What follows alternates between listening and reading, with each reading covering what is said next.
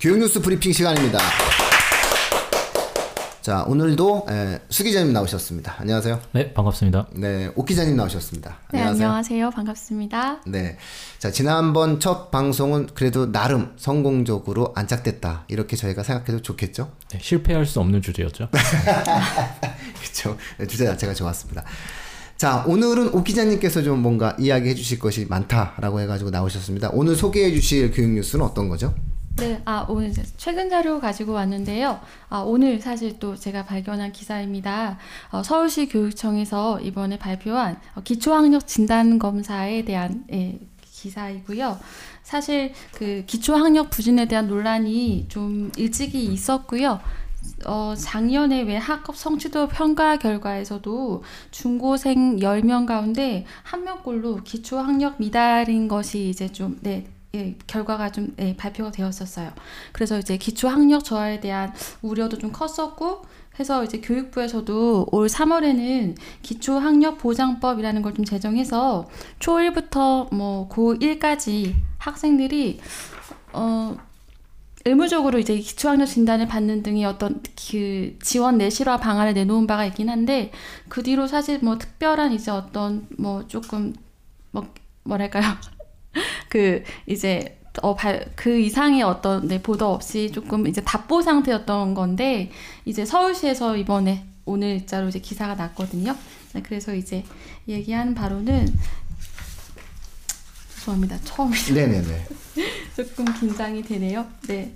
어, 그래서 일단 서울시 교육청에서는요, 어, 초등학교 3학년, 그리고 현 중학교 1학년 모든 학생들을 대상으로 기초학력 진단검사를 실시하겠다는 대책을 내놓았습니다. 네, 이제 음. 뭐이 부분에 대해서 어, 뭐 다시 학교별 뭐 줄 세우기 뭐 이런 뭐 일제고사 이런 식의 이제 표현들을 좀 이제 쓰면서 약간 그런 것들 좀 우려하는 목소리가 좀 있어요. 그런데 이제 어 제가 이제 이해했을 때는요, 이 검사는 어 지금 현재 우리 아이들이 가지고 있는 좀 기초적인 어떤 문해력이라든지 그런 어떤 아주 기본적인 산수 능력 이런 것들이 사실 조금 이제 예, 비어 있는 친구들을 이제 좀 이렇게 골라내고 그런 친구들의 어떤 학습 능력을 개별적으로 좀 돕는 차원에서 진단 검사를 실시하는 취지로 이해를 했고요.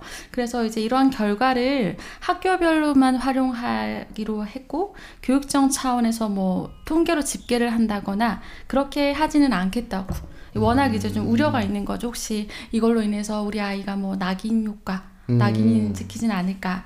뭐 내지는 또 뭐 학교별로 조금 그런 것들이 공개되면서 학교별 서열이 좀 이렇게 네, 공개되진 않을까 하는 우려들을 좀 이제 네, 의식해서 이런 이제 방안을 좀 내놓은 걸로 좀 분석이 되고요.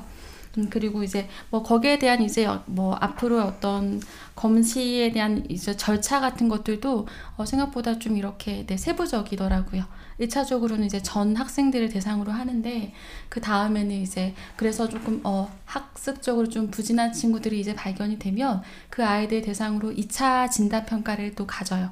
그래서 음. 여기서 좀 특별한 어떤 외부적인 요건이라든지 다른 어떤 특수한 환경적인 요인에 의해서 이 아이가 조금 부진한 거다라는 것들을 조금 어, 다시 한번 네, 걸러서요. 2차적으로 좀 걸러서 이제 만약 필요하다라고 하면 그게 예를 들어 뭐 난독이라든지 뭐 난산 이런 식의 어떤 것들로 좀 검증이 된다라고 하면 그런 것들을 다시 또 서울시에서 뭐 학습 도움 센터 이제 이런 것들을 이제 개원해서 어, 그런 데서 따로 조금 더 어, 지자체에서 조금 지원을 해주는 그런 방안으로 해서 어, 기본적으로 지금 뭐 그 교육감의 어떤 뭐 이제 워딩으로는 아이들이 점점 또 줄어들고 또한 명한 음. 한 명이 또 한국의 중요한 미래 교육의 인재인 와중에 단 한 명의 뭐 학생들도 뭐 포기하지 않겠다 뭐 이런 의지로서 이제 네 이번에 이렇게 좀 발표를 진단 검사를 하겠다 네네네. 이렇게 말씀이 그렇죠. 나온 거죠. 네 그렇습니다. 좀 뜻밖이네요. 그 조희연 교육감님은 기본적으로 일제고사라든가 이런 어떤 시험에 대해서 어, 굉장히 비판적인 시각을 갖고 있었는데.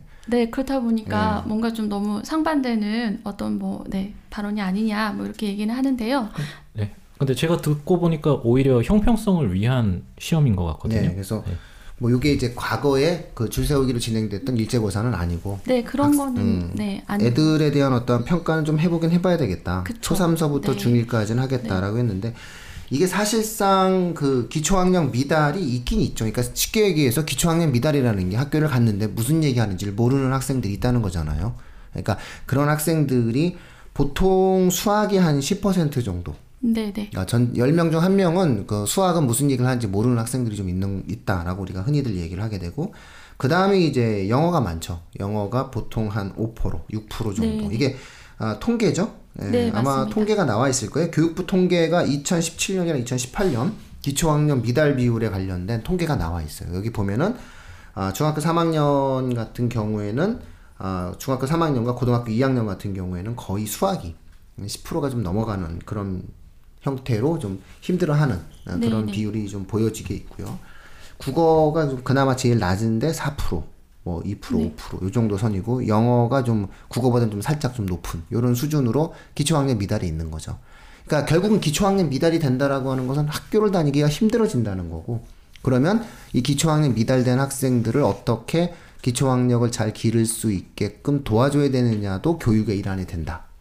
그렇다면은 기초학력 미달인 학생이 어떤 학생인지 좀 알아야 될 필요가 있고 우린 그거에 대해서 한번 진단평가를 보겠다. 네, 이런 게 네, 제 맞습니다. 서울시 교육청의 생각이라는 거죠. 네, 네, 맞습니다. 그래서 뭐 사실 진단 검사 도구라고 하는 것도 이제 상당히 이제 표준화된 검사 도구를 한 여섯 개 정도를 이렇게 네, 먼저는 좀 음. 구비했어요. 그래서 학교별로 선택할 수가 있거든요. 음. 이러면 수 기자님, 이거는 기존의 일제고사랑은 조금 성격이 좀 틀리겠네요. 이 시험이라는 방식만 사실은 유사한 네. 거지 결국은 방향성은 완전히 네, 반대라고 목적이 생각하시면 다르네요, 됩니다. 목적이. 네. 옛날의 목적은 야 1등이 누구야 이런 관심. 네, 네, 어, 예전의 지역은. 어디가 잘하고 어디가 못해를 이제 줄 세우기 위한 거였다면 예. 여기서는 어, 좀 누가- 음. 힘든 힘든 곳이 있으면 우리가 이렇게 도와줄게라는 관점이 되는 거죠. 누가 힘든 애야 이런 거, 네. 이런 거죠. 그러니까는 그쵸. 네, 결국은 10%에 들어가니 안 들어가니. 네, 근데 맞습니다. 결국 이 네. 친구들이 이제 장기적으로 학교에 부적응한 학생이 네. 되기가 쉽고 우리나라 현실상 좋은 그러면 건데요, 이거? 그럼 그렇죠. 네. 그러면 오히려 공교육이 이제 붕괴될 수 있는 원인이 될 음. 수 있으니까 그런 부분은 오히려 이제 지원을 통해서 미리 선 네. 예방 정책을 쓰겠다라는 그런 방향으로 봐야 될 것 같아서 네, 이거는 맞습니다. 오히려 형평성을 위한 교육 정책이다라고 봐야 될 것 같습니다. 되게 필요하다고 좀 보여지는 게 저도 이제 현장에 괜찮네요. 있잖아요. 그러니까요. 이제 아이들이 예. 굉장히 아주 기본적인 좀 어떤 뭐 어휘라든지 그런 것들이 좀 이렇게 정말? 네, 비어 있는 경우들 좀 보게 되거든요. 근데 그런 것들 좀 미리 그러니까 지금 교원들이 사실 이제 따로 이러한 어떤 어, 기초 학력을 위해서 이제 그런 부분들을 지도하시는 교원들 의견이 아이들이 적어도 초 1, 2학년 때 혹은 뭐 그 다음으로는 뭐 3, 4학년 때는 기본적인 이러한 뭐 학습 능력이 조금 먼저는 갖춰줘야 된다고 보고 있어요. 그때 그런 것들이 만들어줘야 된다고 이제 어, 응답을 했는데 사실 그런 것들을 확실하게 좀 검증하거나 좀 진단할 만한 그런 도구들이 좀 마땅치는 않았을 거라고 저는 음. 보여지거든요. 근데 이거를 그냥 이렇게 어, 네. 그냥 차원, 지자체 차원에서 한다고 하면 훨씬 조금 더 체계가 생길 것 같고요. 또 그런 부분들이 단순히 뭐 어떤 서열이 아니라 정말 말대로 음. 어, 지금 부진한 학생들에게 필요한 어떤 가정 기본적인 어떤 학습을 제공한다는 면에서 봤을 때는 어, 저는 좀 고무적인 네 시책이라 고 생각이 좀 들고요. 네, 그런 부분들에 있어서 근데 좀 뭐 혹시라도 오해할 수 있는 뭐 여지에 대해서는 충분히 이 부분에 대해서 좀 설명하고 설득하는 과정도 뭐 이루, 이루어진다면 네 좋을 것 같아요. 그래서 네상 어, 저는 또 초등아이들 만나고 있는 예, 입장에서는 네 상당히 좀 방, 오히려 반가운 소식이었거든요. 음. 그리고 제가 이제 그 보도된 어떤 예시 문항을 봤습니다. 그 서울시 교육청에서 이제 예시 문항을 먼저는 이렇게 했는데 음. 어떤 게 주, 주로 어, 막 그냥 그런 하나요? 거예요. 이를테면 국어 같은 경우는 음. 숫자 40은 뭐 40 또는 괄호라고 읽는다. 뭐 이런 식이면 사실 우리가 마흔이라고 하는 걸 음. 우리는 쉽게 알고 있지만 음. 요즘 아이들이 이제 그런 부분들을 모를 수 있다는 거죠. 그렇죠. 아주 음. 네, 그런 부분들이 베이스가 없는 친구들은 그렇고 뭐 중학생 그 중1 대상으로 하는 이 테스트 같은 경우도요. 수학 문제가 어, 3 나누기 2분의 1을 음.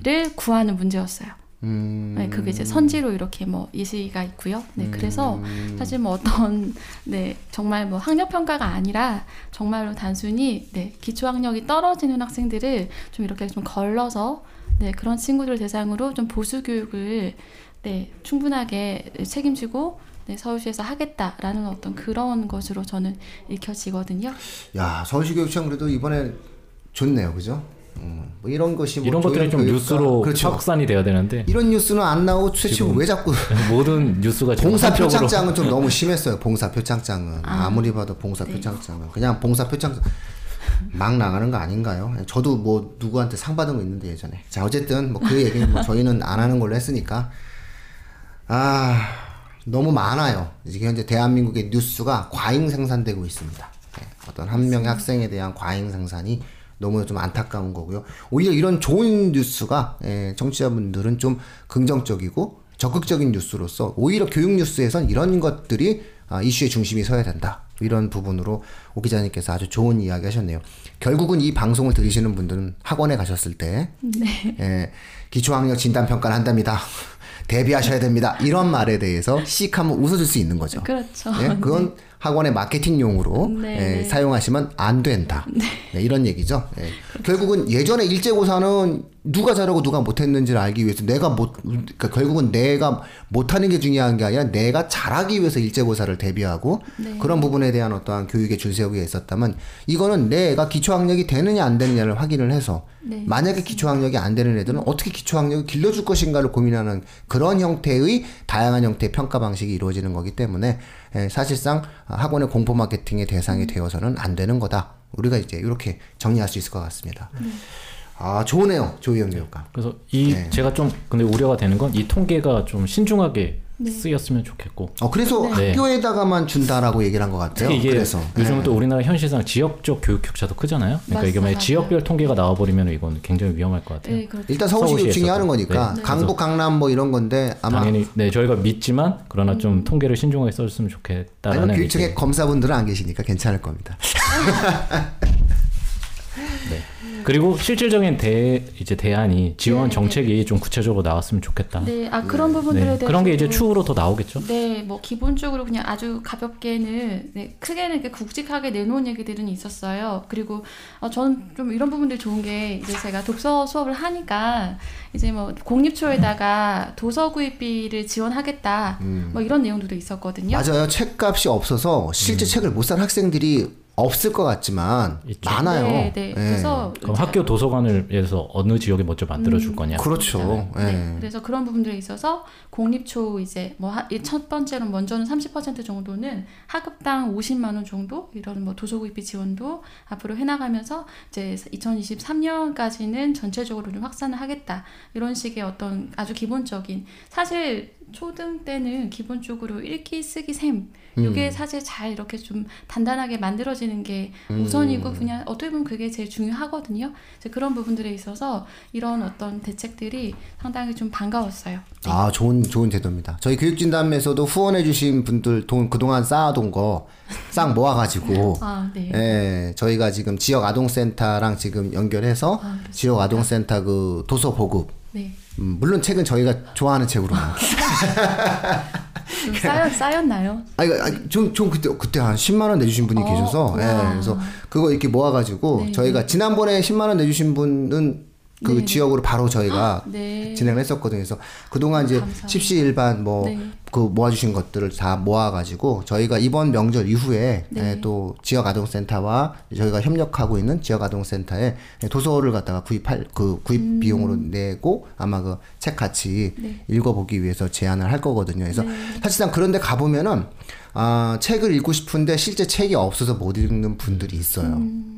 네, 그래서 이제 그런 부분들에 대해서 그리고 또 아이들이 네. 신청한 책을 막상 사줄 수가 있느냐. 바로 그렇죠. 바로. 그런 네, 게 중요한 문제죠. 거죠. 그래서 네. 그런 부분들 진행을 하면 그래서 나중에 저- 저희가 조금 이런 부분들 청취자분들도 많아지고 네트워크가 조금 더 괜찮아지면은 음, 안 보는 책을 음, 기증하는 네, 기증해. 주시면 저희가 그거를 각자 아동센터 왜냐하면 이게 그 특정 제목을 뭐 팟캐스트니까 얘기도 되잖아요. 그 어, 천재교육 뭐 한국사 만화 시리즈 라이브 한국사 라이브 과학 이런 책이 있어요. 이게 집에 가면 이제 그 그 20권짜리 만화로 해가지고 이 초등생 때참 인기 있거든요. 이런 책들이 Y 이- 시리즈 이런 것도 네. Y 시리즈 이런 것들이 이제 사실은 이제 집에 그냥 두시고 버리시잖아요. 그럼 이건 나중에 그, 그 그냥 다시 에, 활용도가 떨어지지만 그것이 누군가에게는 에, 폐품이거나 종이로 취급되는 게 아니라 누군가엔 여전히 책이 된단 말이죠. 예, 그래서 그런 것들을 좀 한번 알려드리는 그런 일도 좀 저희가 해보고 싶거든요. 이제 오랜만에 훈훈한 뉴스였던 것 같습니다. 아 그렇죠. 예, 저희가 이제 이 귀가 정화되는 것 같네요. 아 그럼요. 너무 좋아요. 이런 이래야 되는 거예요. 세상은 좀 이렇게 좀 긍정적이고 아 이런 어떤 부분들로 예, 진행했으면 좋을 것 같습니다. 아, 오늘 아주 좋은 뉴스 감사드리고요. 네, 좋은 소식 감사합니다. 예, 예. 아, 우리나라가 이렇게 교육 분야에 있어서도 서울시 교육청 조현 교육감님이 좋은 어떠한 제도와 정책을 준비 중에 있다. 그러니까 이런 부분에 대해선 두려움을 갖지 마시라. 네. 그러니까 언론이 예를 들어서 이거를 일제고사처럼 이해하거나 혹은 아, 다른 부분들에 있어서 학원들이 이것을 일제고사와 같은 형식의 마케팅으로 이용할 때 아, 그런 어떠한 걱정에서는 저희 방송을 들으시는 분들은 아, 그러실 필요가 없다. 이런 어떤 훈훈한 뉴스를 알려드립니다.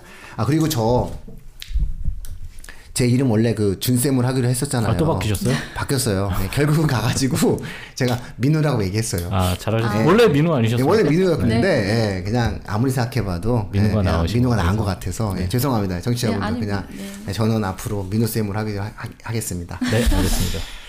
자 오늘 예, 훈훈한 소식 전해드렸고요. 다음 주 금요일이 추석 당일이에요, 그죠? 네. 그래도 방송은 진행될 거죠? 그래서 저희가 오늘은 훈훈하게 형평성과 관련된 네. 공정한 이런 아름다운 뉴스를 다뤘다면 네. 다음 주는 조금 이제 다시 수월성 교육, 아, 그렇죠. 경쟁 아, 이런 경쟁. 주제로 한번 살짝 뉴스가- 그러면 다음 주 네. 방송 주제가 뭐 결국은 고입 지금 고입 대입 아, 시즌이니까 뭐, 다음 주에는 또- 고등학교 선호도 조사 같은 거? 네 설마? 어, 나오겠습니다. 그런 겁니다. 네. 대한민국 1등 선호도 고등학교 어디 어디인가? 거? 아 이런 정치자분들 자극적인 제목. 자극적인 소재입니다. 자 그러면 저희 교육 뉴스 브리핑 다음 추석 아, 금요일 격주로 날 이렇게 할 거 한 주는 자극적, 한 주는 훈훈한 아, 거. 뭐. 그럴까요? 다- 단짠인가요? 네, 다- 단짠 어. 원래 단짠 한번 빠지면 네. 헤어날 수가 없어요. 멈출 수가 없죠. 아, 멈출 수가 없어요. 저 정말 맛있는 빵집도 찾아냈거든요. 아 그럼 제가 자극을 담당하고 예. 옥 기자님께서 훈훈함을 담당하시는 걸로 거 이미지 관리하시는 걸로 그러면 다음 주에는 제가 찾아낸 빵집까지 같이 소개해 주시는 걸로. 네, 어, 속이 편안한 빵집이에요.